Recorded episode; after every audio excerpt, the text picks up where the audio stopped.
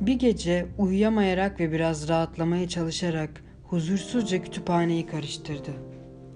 Kendi alanında onun şu anki durumuyla uzaktan bile olsa ilişkili, insanın nasıl yaşaması ya da geriye kalan günlerinden nasıl anlam çıkarması konusunda yazılı hiçbir şey bulamadı.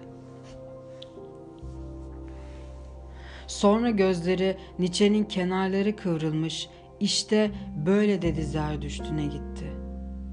Bu kitabı çok iyi biliyordu.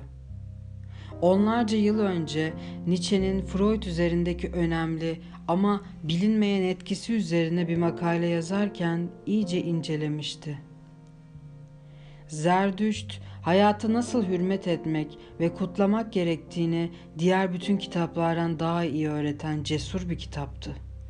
Evet, bilet bu kitap olabilirdi.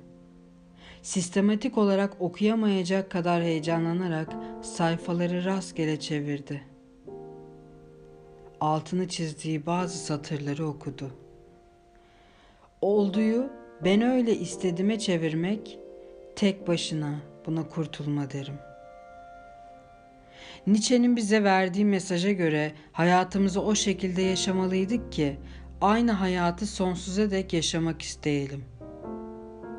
Sayfaları karıştırmaya devam etti ve fosforlu pembeyle üstünü çizdiği iki pasajda durdu. Hayatınızı mükemmel hale getirin. Doğru zamanda ölün.